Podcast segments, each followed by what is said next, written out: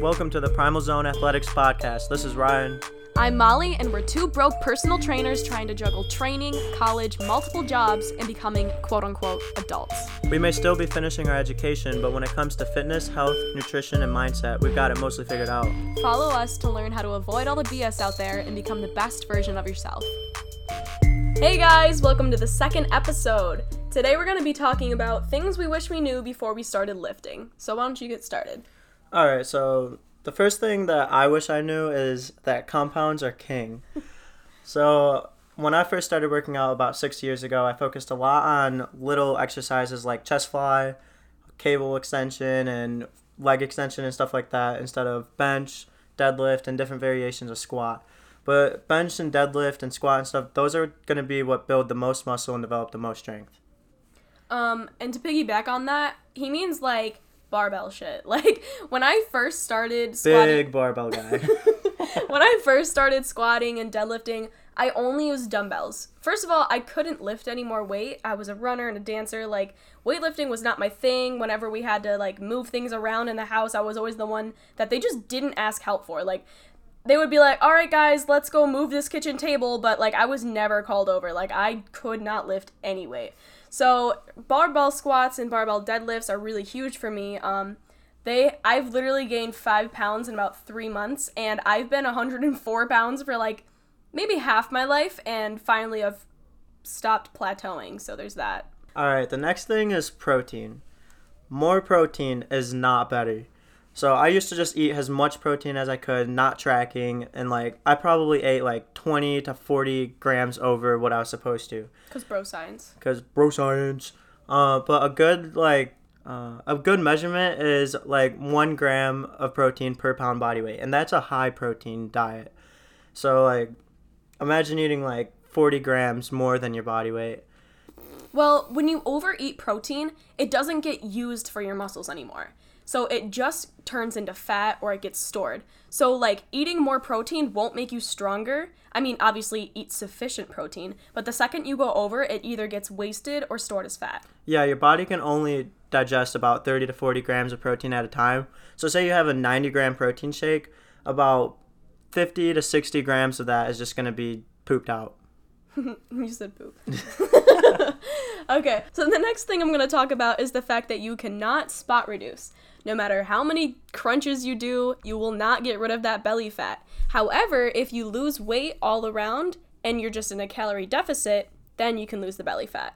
Yeah, your body's not going to take weight up from your arms if you do bicep curls. Like if you're trying to get rid of lunch lady arms, then you're going to have to remove weight from your entire body because your body stores fat where it thinks it needs to be stored. Yeah, definitely. And for women, we have that little muffin top because we're protecting our our baby organs. So, yeah, there's that. Don't forget that we're supposed to have babies. so it's okay to have a little extra love like right below your belly button. The next thing that I want to say is that I never incorporated stability exercises. Most people don't do stability exercises because they don't know what they are. But stability exercises are great for increasing core strength, posture control, and neuromuscular efficiency. Are we even going to talk about pistol squats or like What? those are a stability exercise? Those are good stability Those those suck. I literally can't do them. Yeah, those are hard. Like, I think I can do one, and then like my knee is in like sharpshooting pain. Oh yeah, my So knee's gonna like fall off. But yeah, but like another good example of one is like shoulder press on a stability ball. Because if you're doing shoulder press on a stability ball, you're kind of forced to have good posture. So you want to work on controlling your posture and balance and go really light with those. Stability balls are like the big yoga balls that you like to bounce on when you're eight, also when you're like 20, but that's fine. Yep. Um, the next thing I want to talk about oh, form over weight and reps. That is super important. Um, instead of like cramming out a whole bunch of bench press, you're like, it's a super light weight and you're just like going crazy with it. Instead, focus on time under tension and really squeezing at the top and lowering very slowly at the bottom. So the next one is don't destroy your body every day. Like your body needs time to recover, and if you destroy it every day, then you're gonna be sore basically for all your lifts. And if you're sore for all your lifts, then you're probably not gonna work out with good form, and then that can lead to injury. Yeah, definitely. Um, if you ever ran on like a high school track team, it's kind of hard to relate to this because you're used to training really hard every day. Um, a lot of people have this like all in mentality, and it really just ruins the whole lifestyle aspect of it. So if you can just um, right now we're only working, at, we're only working out. Welcome to apartment living.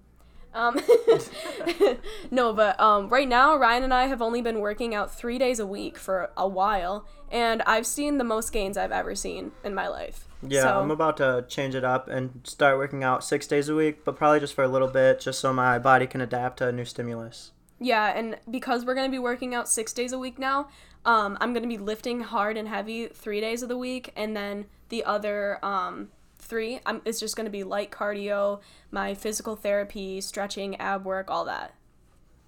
One thing I always focus on with my clients is a good, proper, long stretch at the end of our workouts. Flexibility decreases exponentially as you lift.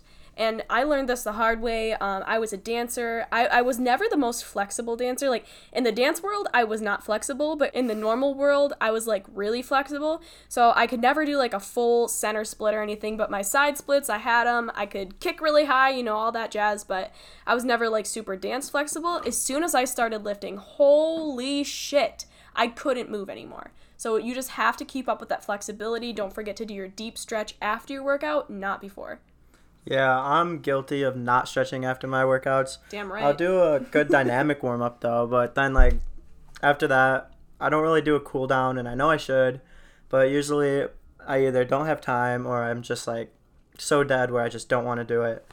But I've been trying to stretch more, so we'll see how long that lasts. Um, the last thing that we're going to talk about is the fact that sleep and recovery are half the battle. They are just as important as actively building your muscles. When you're sleeping, your body produces a hormone called growth hormone. And I'll go more into depth about growth hormone more in a different episode. But yeah, definitely prioritize your sleep. If you're getting like five hours of sleep, that's no good. If you're getting getting seven to nine hours of sleep, that's good for most people. Some people even need more. I thrive off of like nine. How about you? Yeah, I'm I need my 8 hours every night. Yeah, and especially like you have to be aware of your fle- sleep cycles. You could wake up in deep sleep and then you won't feel rested for like four hours of your morning. Yeah, and it doesn't even matter if you slept 8 hours. If you wake up during deep sleep, you're going to feel all sluggish. Yeah, one thing that I've already said before is that sleep affects everything from your hu- hunger hormones to your productivity that day. So it's super important. Also, your recovery days. You need to take them off. If you are sore, don't work that muscle. That's where um, intuitive training comes in. I usually just like demolish all the muscles that aren't sore. The second I get into a sore muscle, like it's okay to do light cardio on sore muscles. Like I'm not telling you never move when your muscles are sore because that just makes them more sore. But um, don't like go for your one rep max on your sore muscles. That is so dumb. All right, guys, I think that's all we have for you today. But make sure you guys stay tuned because we're going to be pumping these things out whenever we get the time. And if you're not following us on social media, I don't know what you're doing, but you can find me on Instagram at Ryan Oliva underscore fitness. and you can find me at daily-ish underscore fit, the number four, the letter U. And that's all. All right, I'll talk to you guys later. Love you. Bye.